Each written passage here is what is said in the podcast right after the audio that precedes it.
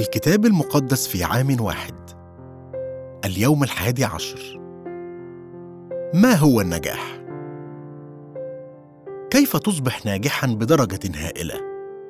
هذا هو عنوان كتاب صغير مكون من اقتباسات ونصائح من العديد من الأشخاص الناجحين والمشاهير. يسأل الغلاف الخلفي هل أنت على المسار الصحيح نحو الشهرة أو الثروة أو العظمة؟ وهذا هو غالبا جدا مفهوم النجاح في مجتمعنا. أحيانا ربما بسبب الأفكار السلبية المتعلقة به نكون حذرين قليلا في الكنيسة من كلمة النجاح. لكن النجاح ليس كلمة سيئة في الكتاب المقدس فهي تظهر على الأقل خمس مرات في قراءة اليوم من العهد القديم وكل مرة في إشارة إيجابية جدا.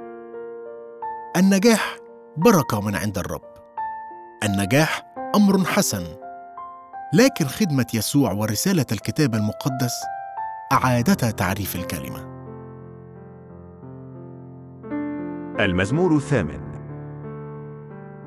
أيها الرب سيدنا ما أمجد اسمك في كل الأرض حيث جعلت جلالك فوق السماوات من أفواه الأطفال والرضع أسست حمدا بسبب أضدادك. لتسكيت عدو ومنتقم. إذا أرى سماواتك عمل أصابعك القمر والنجوم التي كونتها فمن هو الإنسان حتى تذكره؟ وابن آدم حتى تفتقده وتنقصه قليلا عن الملائكة وبمجد وبهاء تكلله. تسلطه على أعمال يديك. جعلت كل شيء تحت قدميه. الغنم والبقر جميعا وبهائم البر أيضا وطيور السماء. وسمك البحر السالك في سبل المياه. أيها الرب سيدنا ما أمجد اسمك في كل الأرض؟ سبح الله من أجل نجاح خليقته. في مجرتنا توجد أكثر من 100 بليون نجمة مثل شمسنا. ومجرتنا هي واحدة من 100 بليون مجرة. وعندما نفكر ماليا في اتساع الكون يكون من السهل أن نشعر بالضآلة وعدم الأهمية. يبدأ داود وينهي هذا المزمور بعبادة الله لأجل نجاح خليقته. بينما يحدق في سماء الليل، ربما يتذكر الليالي التي كان فيها راعيا صغير السن، ويقول: إذا أرى سماواتك عمل أصابعك، القمر والنجوم التي كونتها، فمن هو الإنسان حتى تذكره؟ وابن آدم حتى تفتقده. يتعجب داود من أن البشر هم قمة خليقة الله. عمل فني مميز جدا ومخلوقين على صورته. فالله لا يحبك فقط ويعتني بك، لكنه أيضا قد منحك امتيازات فوق العادية وتنقصه قليلا عن الملائكة. وبمجد وبهاء تكلله تسلطه على أعمال يديك. جعلت كل شيء تحت قدميه لقد جعلنا مسؤولين عن كل ما صنعه الله. وإذ نعلم هذا ينبغي أن يكون المسيحيون في طليعة حماية وحفظ خليقة الله الرائعة. طبعا كلنا بشر ساقطون وخطاة وقد تشوهت خطة الله الأصلية الخاصة بسيادتنا على الخليقة. لكن في العهد الجديد نرى هذه الأعداد تطبق أيضا مباشرة على يسوع. في المسيح تم استرداد الخليقة وفي يوم من الأيام ستكمل وسنرى كل شيء تحت قدميه. يا رب إذ أتأمل في اتساع وجمال ونجاح خليقتك لا يسعني إلا أن أسبحك وأعبدك. أيها الرب سيدنا ما أمجد اسمك في كل الأرض. متى الأصحاح التاسع من عدد أربعة عشر إلى عدد ثمانية وثلاثون؟ حينئذ أتى إليه تلاميذ يوحنا قائلين لماذا نصوم نحن والفريسيون كثيرا وأما تلاميذك فلا يصومون؟ فقال لهم يسوع هل يستطيع بنو العرس أن ينحوا ما دام العريس معهم؟ ولكن ستأتي أيام حين يرفع العريس عنهم فحينئذ يصومون. ليس أحد يجعل رقعة من قطعة جديدة على ثوب عتيق لأن الملء يأخذ من الثوب فيصير الخرق أردأ. ولا يجعلون خمرا جديدة في زقاق عتيقة لئلا تنشق الزقاق فالخمر تنصب والزقاق تتلف. بل يجعلون خمرا جديدة في زقاق جديدة فتحفظ جميعا. وفيما هو يكلمهم بهذا إذا رئيس قد جاء فسجد له قائلا إن ابنتي الآن ماتت. لكن تعال وضع يدك عليها فتحيا. فقام يسوع وتبعه هو وتلاميذه. وإذا امرأة نازفة دم منذ اثنتي عشرة سنة قد جاءت من ورائه ومست هدب ثوبه لأنها قالت في نفسها إن مسست ثوبه فقد شفيت. فالتفت يسوع وأبصرها فقال ثقي يا ابنة إيمانك قد شفاك. فشفيت المرأة من تلك الساعة. ولما جاء يسوع إلى بيت الرئيس ونظر المزمرين والجمع يضبون قال لهم تنحوا فإن الصبية لم تمت لكنها نائمة. فضحكوا عليه. فلما أخرج الجمع دخل وأمسك بيدها فقامت الصبية. فخرج ذلك الخبر إلى تلك الأرض كلها.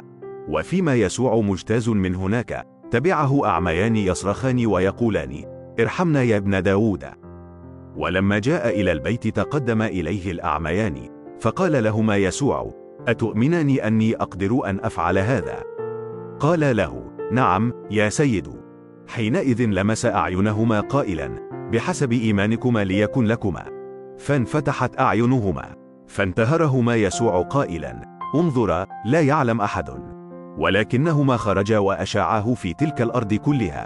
وفيما هما خارجان إذا إنسان أخرس مجنون قدمه إليه. فلما أخرج الشيطان تكلم الأخرس فتعجبت جموع قائلين لم يظهر قط مثل هذا في إسرائيل. أما الفريسيون فقالوا برئيس الشياطين يخرج الشياطين. وكان يسوع يطوف المدن كلها والقرى يعلم في مجامعها ويكرز ببشارة الملكوت ويشفي كل مرض وكل ضعف في الشعب. ولما رأى الجموع تحنن عليهم إذ كانوا منزعجين ومنطرحين كغنم لا راعي لها. حينئذ قال لتلاميذه الحصاد كثير ولكن الفعلة قليلون. فاطلبوا من رب الحصاد أن يرسل فعلة إلى حصاده. اقتفي أثر النجاح الذي نموذجه يسوع. لقد أعاد يسوع تعريف النجاح. إن أردنا أن نعرف ما هو النجاح الحقيقي فعلينا أن ننظر إلى نموذج يسوع.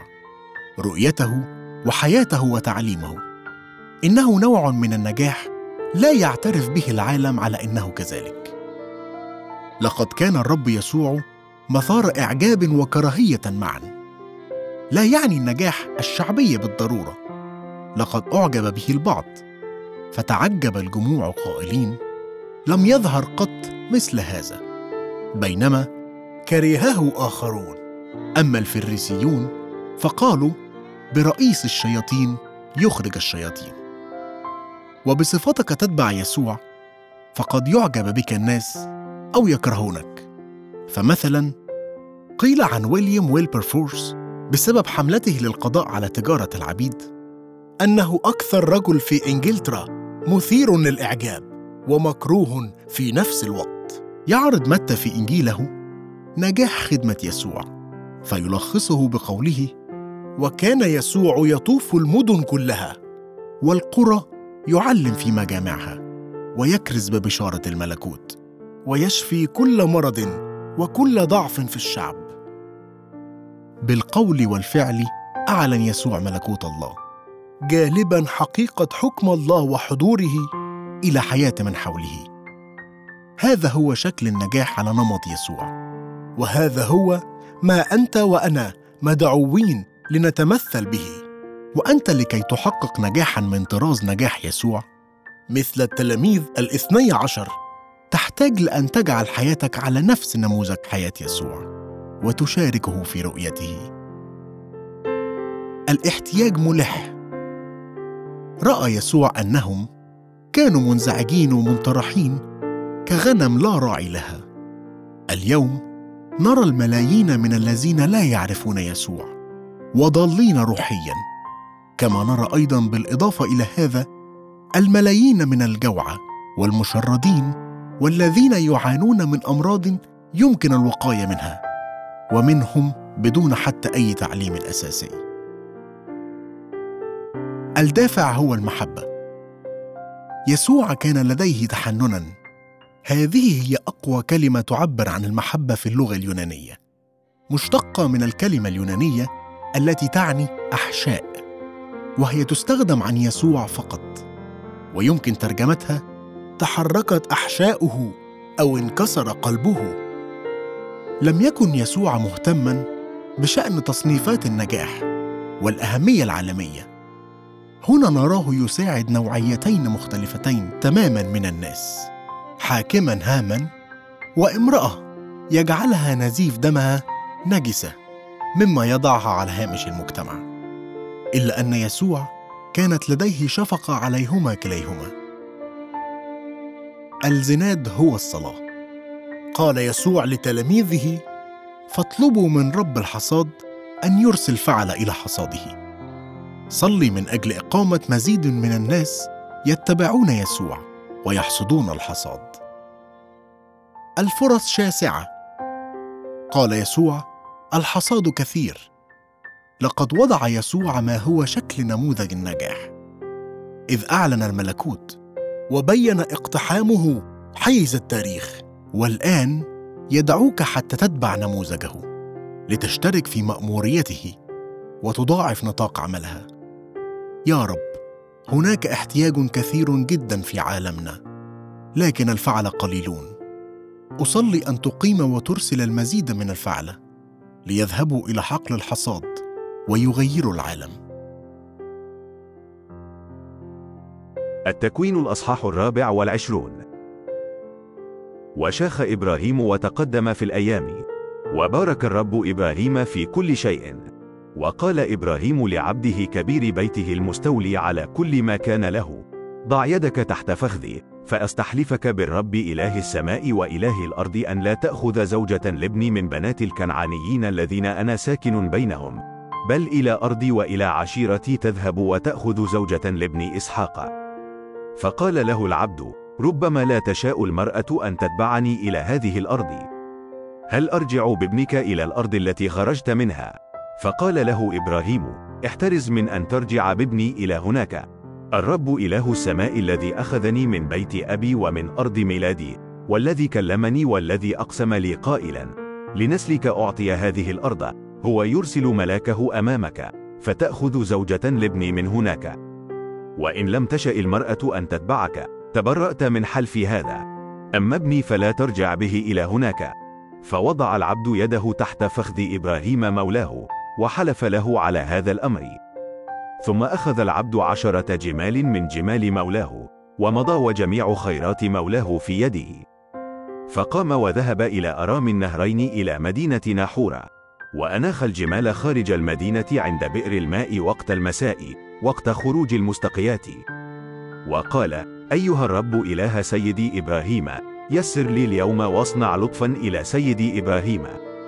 ها أنا واقف على عين الماء. وبنات أهل المدينة خارجات ليستقين ماء. فليكن أن الفتاة التي أقول لها أميلي جرتك لأشرب فتقول اشرب وأنا أسقي جمالك أيضا. هي التي عينتها لعبدك إسحاق. وبها أعلم أنك صنعت لطفا إلى سيدي. وإذ كان لم يفرغ بعد من الكلام إذا رفقة التي ولدت لبتوئيل بن ملكة امرأة ناحور أخي إبراهيم خارجة وجرتها على كتفها. وكانت الفتاة حسنة المنظر جدا وعذراء لم يعرفها رجل. فنزلت إلى العين وملأت جرتها وطلعت. فركض العبد للقائها وقال اسقيني قليل ماء من جرتك فقالت اشرب يا سيدي. وأسرعت وأنزلت جرتها على يدها وسقته. ولما فرغت من سقيه قالت أستقي لجمالك أيضا حتى تفرغ من الشرب. فأسرعت وأفرغت جرتها في المسقات وركضت أيضا إلى البئر لتستقي فاستقت لكل جماله والرجل يتفرس فيها صامتا ليعلم أأنجح الرب طريقه أم لا وحدث عندما فرغت الجمال من الشرب أن الرجل أخذ خزامة ذهب وزنها نصف شاقل وسوارين على يديها وزنهما عشرة شواقل ذهب وقال بنت من أنت؟ أخبريني هل في بيت أبيك مكان لنا لنبيت؟ فقالت له أنا بنت بتوئيل بن ملكة الذي ولدته لنحورة. وقالت له عندنا تبن وعلف كثير ومكان لتبيت أيضا. فخر الرجل وسجد للرب وقال مبارك الرب إله سيدي إبراهيم الذي لم يمنع لطفه وحقه عن سيدي. إذ كنت أنا في الطريق هداني الرب إلى بيت إخوة سيدي. فركضت الفتاة وأخبرت بيت أمها بحسب هذه الأمور. وكان لرفقة أخ اسمه لابان فركض لابان إلى الرجل خارجا إلى العين. وحدث أنه إذ رأى الخزامة والسوارين على يدي أخته وإذ سمع كلام رفقة أخته قائلة هكذا كلمني الرجل جاء إلى الرجل وإذا هو واقف عند الجمال على العين. فقال ادخل يا مبارك الرب لماذا تقف خارجا وأنا قد هيأت البيت ومكانا للجمال؟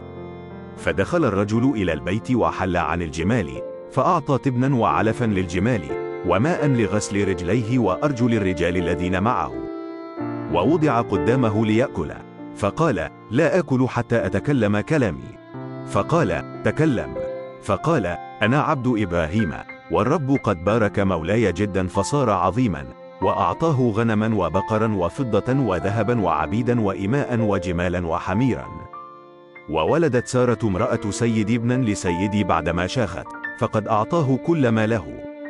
واستحلفني سيدي قائلا لا تأخذ زوجة لابني من بنات الكنعانيين الذين أنا ساكن في أرضهم بل إلى بيت أبي تذهب وإلى عشيرتي وتأخذ زوجة لابني. فقلت لسيدي ربما لا تتبعني المرأة. فقال لي إن الرب الذي سرت أمامه يرسل ملاكه معك وينجح طريقك. فتأخذ زوجة لابني من عشيرتي ومن بيت أبي. حينئذ تتبرأ من حلفي حينما تجيء إلى عشيرتي. وإن لم يعطوك فتكون بريئا من حلفي. فجئت اليوم إلى العين وقلت أيها الرب إله سيدي إبراهيم إن كنت تنجح طريقي الذي أنا سالك فيه فها أنا واقف على عين الماء وليكن أن الفتاة التي تخرج لتستقي وأقول لها اسقيني قليل ماء من جرتك. فتقول لي اشرب أنت وأنا أستقي لجمالك أيضا. هي المرأة التي عينها الرب لابن سيدي. وإذ كنت أنا لم أفرغ بعد من الكلام في قلبي إذا رفقة خارجة وجرتها على كتفها فنزلت إلى العين واستقت. فقلت لها اسقيني. فأسرعت وأنزلت جرتها عنها وقالت اشرب وأنا أسقي جمالك أيضا. فشربت وسقت الجمال أيضا. فسألتها وقلت بنت من أنت؟ فقالت بنت بتوئيل بن نحور الذي ولدته له ملكة. فوضعت الخزامة في أنفها والسوارين على يديها. وخررت وسجدت للرب. وباركت الرب إله سيدي إبراهيم الذي هداني في طريق أمين لأخذ ابنة أخي سيدي لابنه. والآن إن كنتم تصنعون معروفا وأمانة إلى سيدي فأخبروني. وإلا فأخبروني لأنصرف يمينا أو شمالا. فأجاب لابان وبتوئيل وقال من عند الرب خرج الأمر. لا نقدر أن نكلمك بشر أو خير. هو ذا رفقة قدامك. خذها واذهب. فلتكن زوجة لابن سيدك. كما تكلم الرب. وكان عندما سمع عبد إبراهيم كلامهم أنه سجد للرب إلى الأرض وأخرج العبد آنية فضة وآنية ذهب وثيابا وأعطاها لرفقة وأعطى تحفا لأخيها ولأمها. فأكل وشرب هو والرجال الذين معه وباتوا. ثم قاموا صباحا فقال اصرفوني إلى سيدي. فقال أخوها وأمها لتمكث الفتاة عندنا أياما أو عشرة بعد ذلك تمضي. فقال لهم لا تعوقوني والرب قد أنجح طريقي. اصرفني لأذهب إلى سيدي. فقالوا ندعو الفتاة ونسألها شفاها فدعوا رفقة وقالوا لها هل تذهبين مع هذا الرجل؟ فقالت أذهب فصرفوا رفقة أختهم ومرضعتها وعبد إبراهيم ورجاله. وباركوا رفقة وقالوا لها أنت أختنا. صيري ألوف ربوات وليرث نسلك باب مبغضيه فقامت رفقة وفتياتها وركبن على الجمال وتبعن الرجل. فأخذ العبد رفقة ومضى. وكان إسحاق قد أتى من ورود بئر لحي رؤي إذ كان ساكنا في أرض الجنوب. وخرج إسحاق ليتأمل في الحقل عند إقبال المساء فرفع عينيه ونظر وإذا جمال مقبلة. ورفعت رفقة عينيها فرأت إسحاق فنزلت عن الجمل. وقالت للعبد من هذا الرجل الماشي في الحقل للقائنا؟ فقال العبد هو سيدي. فأخذت البرقع وتغطت. ثم حدث العبد إسحاق بكل الأمور التي صنع فأدخلها إسحاق إلى خباء سارة أمه. وأخذ رفقة فصارت له زوجة وأحبها. فتعزن إسحاق بعد موت أمه صل من أجل النجاح في الحصول على إرشاد. لم يحرق خادم إبراهيم من أن يصلي طالبا النجاح. فقد صلى صلاة يمكننا كلنا أن نصلي مثلها. يسر لي اليوم. لم تكن صلاة أنانية. لقد كانت صلاة لكي ما يبارك الله شخصا آخر. وأصنع لطفا إلى سيدي إبراهيم. لقد طلب أن يقوده الله. هذه واحدة من أروع القصص عن قيادة الله وإرشاده. في برنامج ألفا نتحدث عن خمسة طرق يرشدنا الله من خلالها. يمكننا في هذه الفقرة أن نرى نموذجا عن كيف تعمل كل تلك المبادئ الخمسة معا وخاصة المبدأ الخامس. العلامات الظرفية أي بحسب الظروف. وصية كتابية. من الواضح أنه لم يكن لدى إبراهيم الكتب المقدسة التي لدينا إلا أنه كانت لديه وصايا الله التي صارت فيما بعد جزءا من الكتاب المقدس.